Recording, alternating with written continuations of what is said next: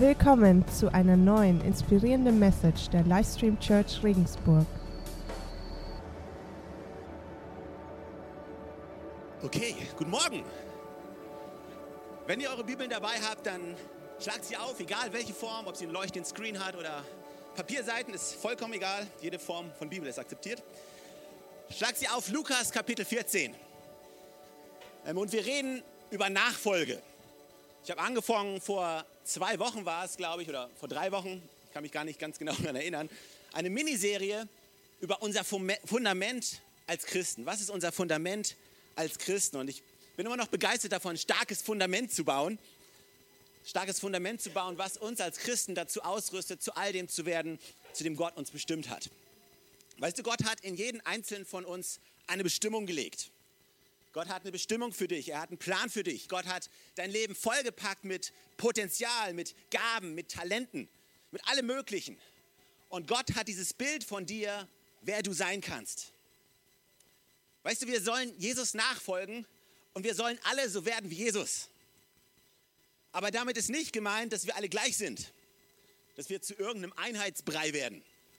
Ja, also, wenn ich jetzt Jesus nachfolgen will, nachfolgen werde oder so sein möchte wie er, dann muss ich mich so kleiden wie er. Keine Ahnung, wie er sich gekleidet hat. Muss ich mir einen Bart wachsen lassen? Das könnte ich nicht, wäre schon disqualifiziert. Wir müssen, keine Ahnung, alles das. Aber ich glaube, wenn du Jesus nachfolgst, dann heißt es, dass du ihm ähnlicher wirst. Du wirst dich in deiner Persönlichkeit voll entfalten, weil Gott der ist, der dir deine Persönlichkeit gegeben hat. Und je ähnlicher du in deiner Persönlichkeit ihm wirst und je mehr du ihm nachfolgst, je mehr du wie Jesus wirst, desto, desto kreativer wirst du, desto breiter wirst du und desto verschiedener werden wir. Aber dennoch werden wir Jesus ähnlicher. Das heißt, du kannst zu all dem werden, zu dem Gott dich bestimmt hat. Nicht, indem du dich vergleichst, nicht, indem du so versuchst zu werden wie ich oder so, so zu werden wie der Schlagzeuger oder wie dein Nachbar, sondern einfach, indem du, auch wenn es eine gute Sache wäre, ja, Matthias ist cooler Schlagzeuger, einfach, wenn du Jesus nachfolgst und zu all dem wirst, zu dem Gott dich bestimmt hat. Und ich spreche über Nachfolge und ich habe ich letztes Mal zwei Bibelstellen gegeben in den letzten Wochen und äh, diese Bibelstellen werde ich auch weiterhin verfolgen. Aber heute möchte ich euch noch eine andere Bibelstelle geben, wo es auch um Nachfolge geht. Und da geht es darum, das Kreuz zu tragen.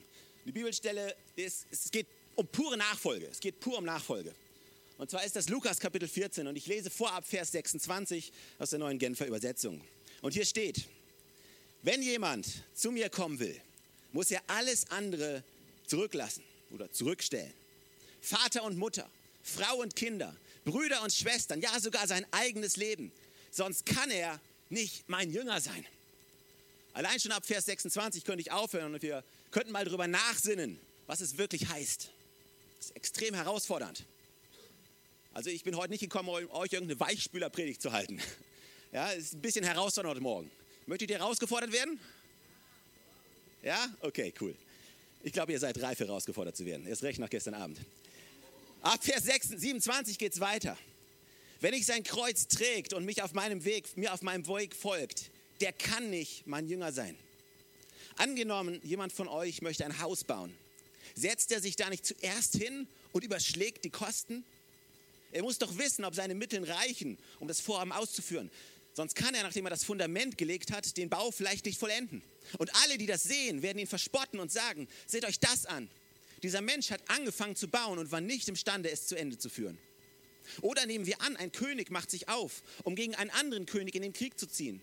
Wird er sich da nicht hinsetzen und überlegen, ob er in der Lage ist, mit seinem Heer von zehntausend Mann einen Feind entgegenzustellen, der mit zwanzigtausend gegen ihn anrückt? Wenn er sich nicht für stark genug hält, wird er, solange der andere noch weit weg ist, eine Abordnung zu ihm schicken, um Friedensbedingungen auszuhandeln. Darum kann auch keiner von euch mein Jünger sein, wenn er sich nicht von allem trennt, was er hat. Das malt ein ziemlich drastisches Bild davon, was es bedeutet, Jesus nachzufolgen. Es malt ein ziemlich drastisches Bild davon, was es bedeutet, Jünger zu sein. Was dich qualifiziert, Jünger zu sein und was dich disqualifiziert, Jünger zu sein. Und ja, wir haben einen guten Gott. Ich habe gerade davon gesprochen, dass Gott dein Leben vollgepackt hat mit Potenzial, dass er eine Bestimmung für dich hat, eine gute Bestimmung für dich hat. Aber in all dem Reden, dass, dass Gott so eine gute Bestimmung für dich hat, Ja, und Gott ist ein guter Gott. Er ist das hundertprozentig, ist er das. Aber wir dürfen nicht darüber hinwegsehen, dass es für uns als Christen nicht nur was zu gewinnen gibt, sondern auch was zu verlieren gibt. Dass es für uns als Christen nicht nur heißt, ja, ratata, Jackpot, alles wird besser, sondern dass es auch etwas zu bezahlen gibt. Einen Preis. Es gibt Kosten, die es gilt zu überschlagen, zu berechnen und zu bezahlen. Und ich möchte uns alle heute, heute Morgen, uns alle heute Morgen daran erinnern, dass es einen Preis zu bezahlen gibt. Jesus nachzufolgen bedeutet, einen Preis zu bezahlen. Bedeutet, sich gut zu überlegen, bin ich bereit, den Preis zu bezahlen, bevor ich den Weg einschlage. Ich weiß nicht, ob es euch schon mal so gegangen ist, mir ist es ab und zu so mal gegangen, dass ich gewisse Gebete gebetet habe und ich nachher gedacht habe, warum um alles in der Welt habe ich das gebetet? Gott, fordere mich heraus. Das war so nicht gemeint. Gott, ich möchte dir vertrauen.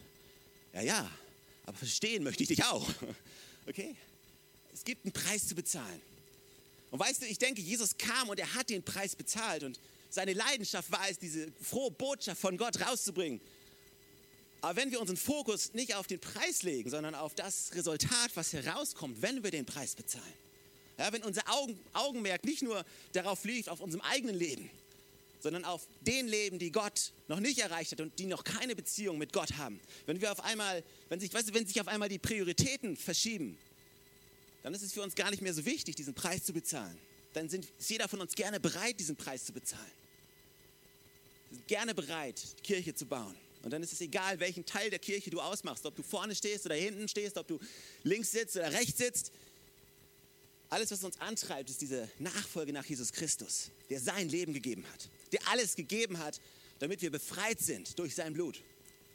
Und wenn wir das verstehen, dann sind wir gerne bereit, den Preis zu bezahlen.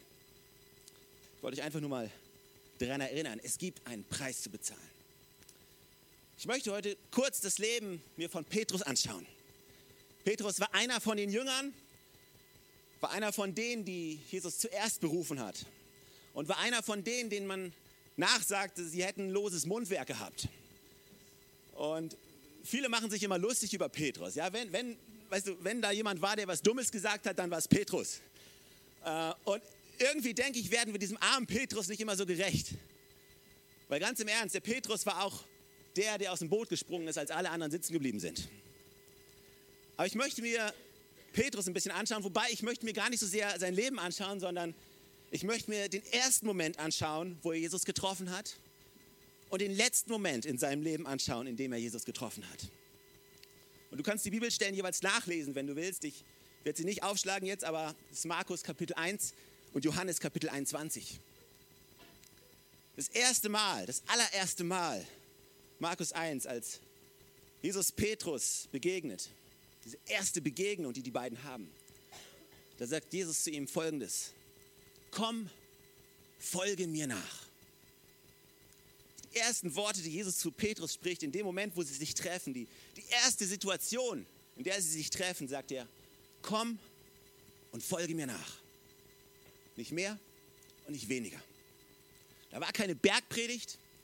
Da war kein Altaraufruf, da war keine Erklärung, da war keine Skizze von irgendeinem Plan, wo es lang geht. Da war keine Auflistung, da war kein Gabentest.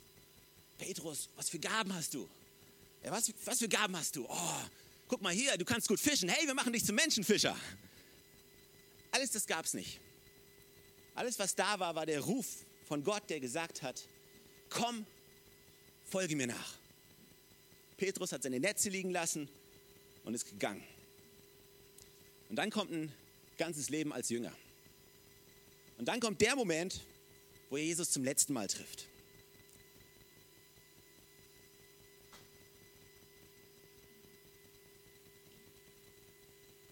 Johannes einundzwanzig ist das. Es beschreibt dieses Gespräch, was die beiden haben. Und das Interessante ist, das erste Mal, als Jesus Petrus trifft, war er Fischer auf seinem Fischerboot.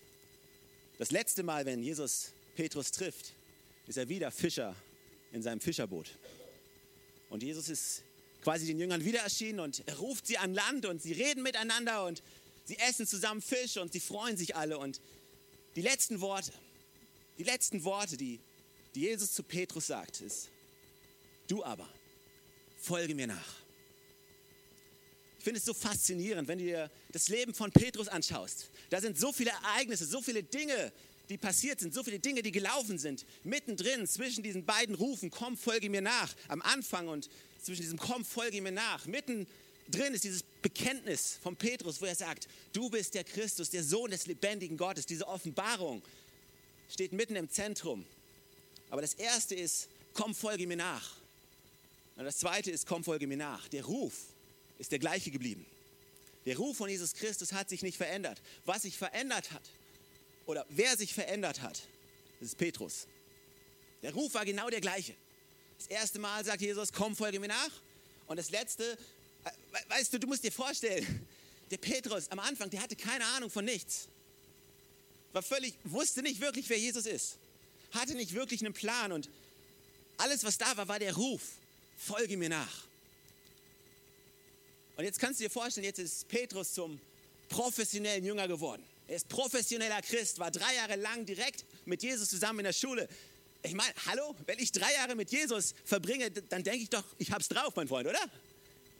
Ich meine, ich bin jetzt zwanzig Jahre Christ und ohne Jesus und ich denke, ich habe schon eine gewisse Erfahrung. Aber drei Jahre mit Jesus, hey, das wäre der Brüller. Ich meine, ich habe schon Jesus, aber nicht so wie Petrus. Ihr wisst, was ich meine. Nur um das klarzustellen.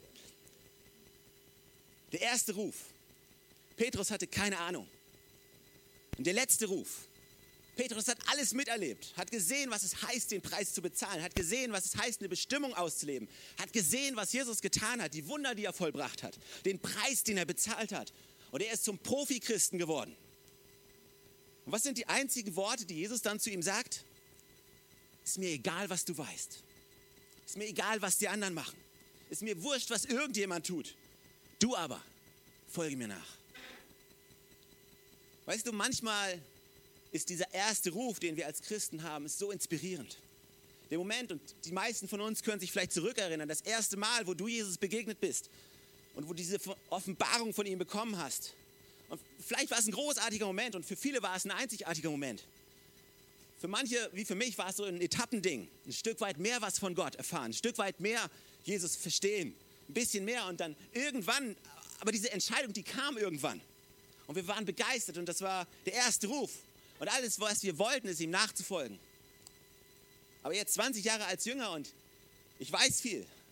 Aber alles, was Jesus zu sagen hat, ist, du aber folge mir nach. Ich finde, das fasst unser Leben als Christ dermaßen gut zusammen. Ja, da ist eine Bestimmung. Ja, da ist ein Weg, den wir gehen wollen. Und ja, da gibt es das alles. Aber weißt du was? Folg mir einfach nach. Da ist nicht dieses... Dieses Ding irgendwie, ah, du wirst das tun und das tun und Halleluja und preisen. Ja, was, weißt du was, folgt mir einfach nach. Weißt du, im Nachfolgen liegt eigentlich nichts Glorreiches. Wir reden häufig davon, der Sinn des Lebens und alles das, aber davon hat Jesus am Anfang nicht gesprochen. Er hat nicht gesagt, oh, ich bin der Sinn des Lebens, ich bin alles das. Es war einfach nur, folgt mir nach. Okay, dann folge ich dir halt nach. Und zum Schluss, nachdem er all das gesagt hat, sagt er wieder, folgt mir nach. Auf der einen Seite war dieses erste, folge mir nach, ziemlich einfach. Weil im Endeffekt hatte Petrus ja nichts zu verlieren. Ich meine, hey, er hat, er hat eine Offenbarung von Gott gehabt, das ist der Messias. Ich meine, ich habe ein Leben hier so als Fisch, die ganze Zeit, Netze, Netze flicken, morgens früh aufstehen, abends schlafen, spät schlafen gehen, zwischendurch fischen. Mal ganz ehrlich, was habe ich schon zu verlieren? Gehe ich halt mit Jesus. Auf der einen Seite war es eine ziemlich leichte Entscheidung, auf der anderen Seite war es eine ziemlich schwere Entscheidung, weil er hatte ja nichts, worauf er seine Entscheidung hätte basieren können. Ja, da war nicht, nicht irgendwie so, oh ja, ich bin jetzt schon lange mit Jesus gegangen, ich verstehe, was du meinst. Ich verstehe, wie du bist. Ich verstehe, wie das alles funktioniert. Und anhand dieser Erfahrung, die ich jetzt habe, treffe ich diese Entscheidung. Das, das war ja nicht da. Also auf der einen Seite war es eine extrem schwere Entscheidung. Auf der anderen Seite war es eine extrem leichte Entscheidung. Und dann beim zweiten Ruf. Beim zweiten Ruf war es auf der einen Seite eine ziemlich leichte Entscheidung. Weil, hey, er kannte Jesus. Er hat Jesus gesehen. Er hat gesehen, wie er Wunder getan hat. Er hat gesehen, wie er gekreuzigt wurde. Er hat gesehen, wie er auferstanden ist. Jesus ist ihm erschienen. das war so, hey, whatever you do, was auch immer du tust, ich bin dabei, Jesus. Hey, du bist Gott, Jesus, yes. Ich folge dir nach. Auf der anderen Seite wusste er schon ein bisschen mehr, was es heißt, Jünger zu sein. Und was es heißt, den Preis wirklich zu bezahlen. Ganz nebenbei gesagt, hatte Jesus eben kurz vorher gesagt, wie er sterben wird. Was auch nicht unbedingt hilfreich gewesen ist. Aber alles, was Jesus zu sagen hat, ist, vergleich dich nicht. Folge mir nach. Auf der einen Seite war es also leicht, weil er wusste, wer Jesus ist. Auf der anderen Seite war es schwer, weil er jetzt auf einmal eine Erfahrung hatte und seine Entscheidung basieren konnte auf etwas. Wo stehst du heute in deiner Nachfolge?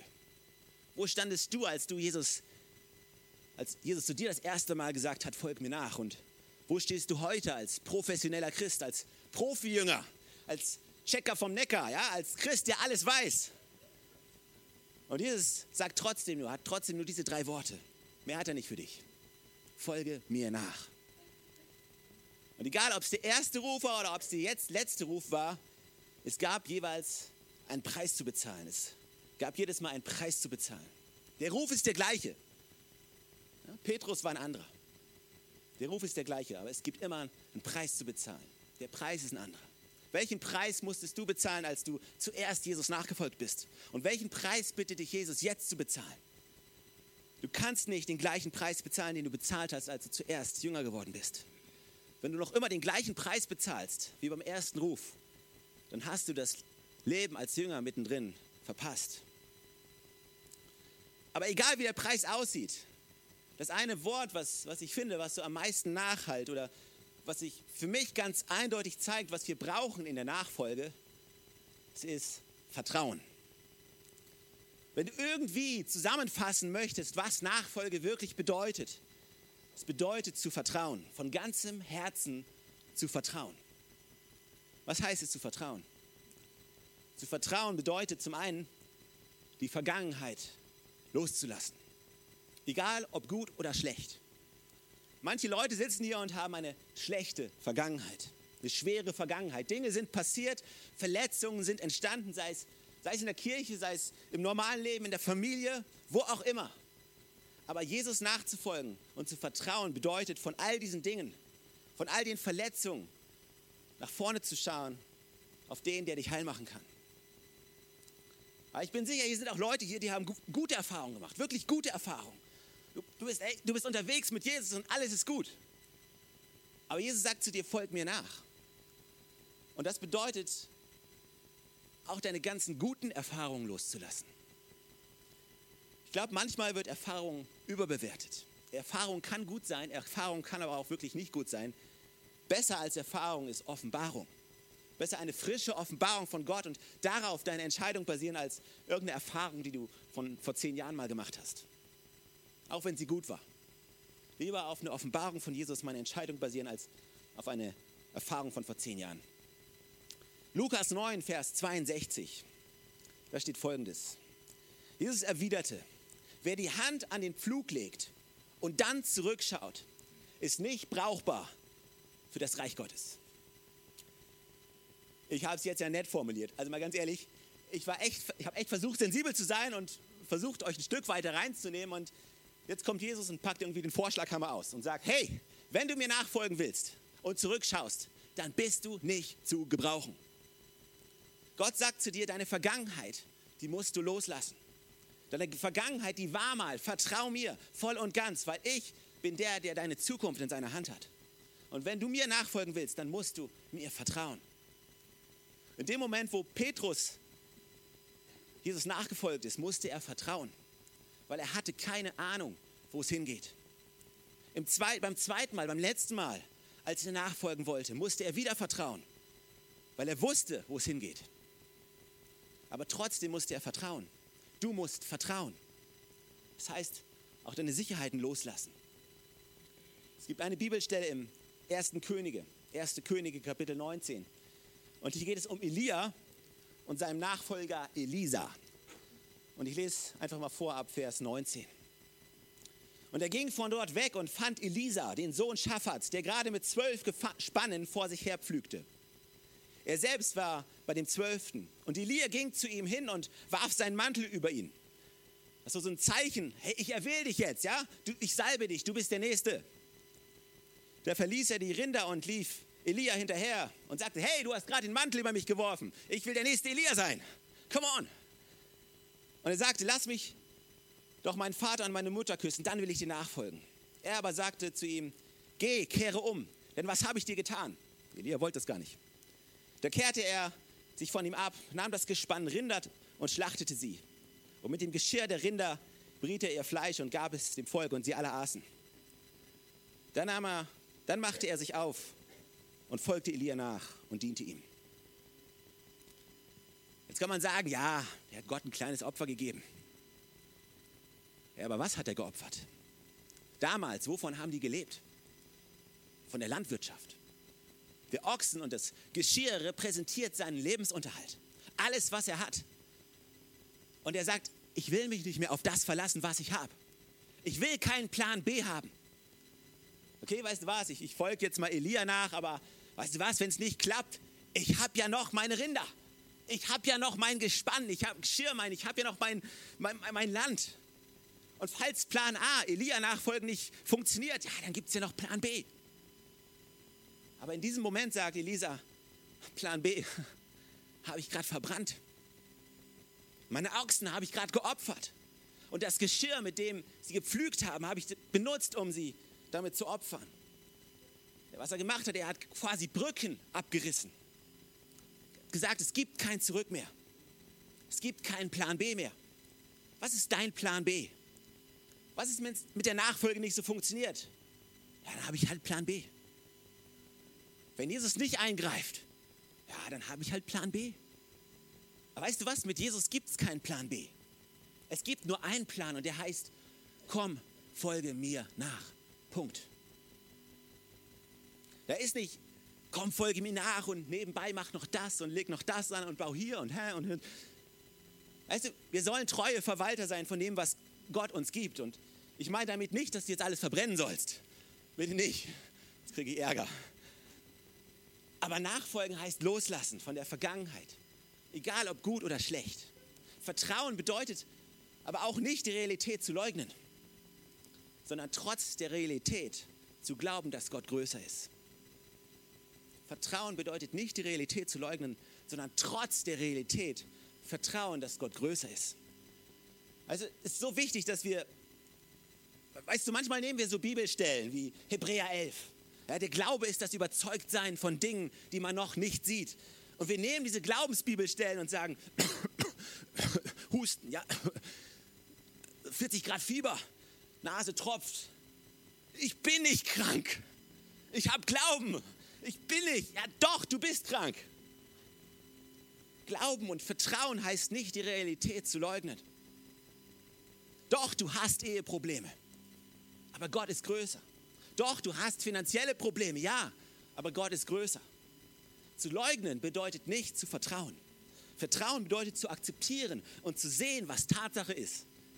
Aber zu sagen, weißt du was, ich vertraue dem, der viel mehr, über alle Maßen hinaus mehr vermag, als ich jemals erbitten kann oder mir vorstellen kann oder auch irgendwie nur tun kann. Hey, das ist unser Gott. Nachzufolgen heißt nicht zu leugnen, was vor sich geht. Ganz im Gegenteil. Ganz im Gegenteil. Ich glaube von ganzem Herzen, dass Gott uns segnen möchte. Yes, voll und ganz. Alles das glaube ich. Aber ich glaube auch, dass wir an einem Punkt sein müssen, wo unsere Sicherheit nicht unsere Zukunft bestimmt. Wo das, was wir haben, nicht unser Vertrauen voll und ganz einnimmt und wir unser Vertrauen darauf setzen, anstatt auf Jesus. Also ich glaube voll und ganz, dass Gott uns Dinge schenkt, die wir verwalten sollen, die wir vermehren sollen. Ich glaube von ganzem Herzen, dass Gott dich segnen möchte. Aber unsere Sicherheit, unsere Zukunft sollte niemals in dem liegen, was Gott uns geschenkt hat, in dem, was wir gerade besitzen.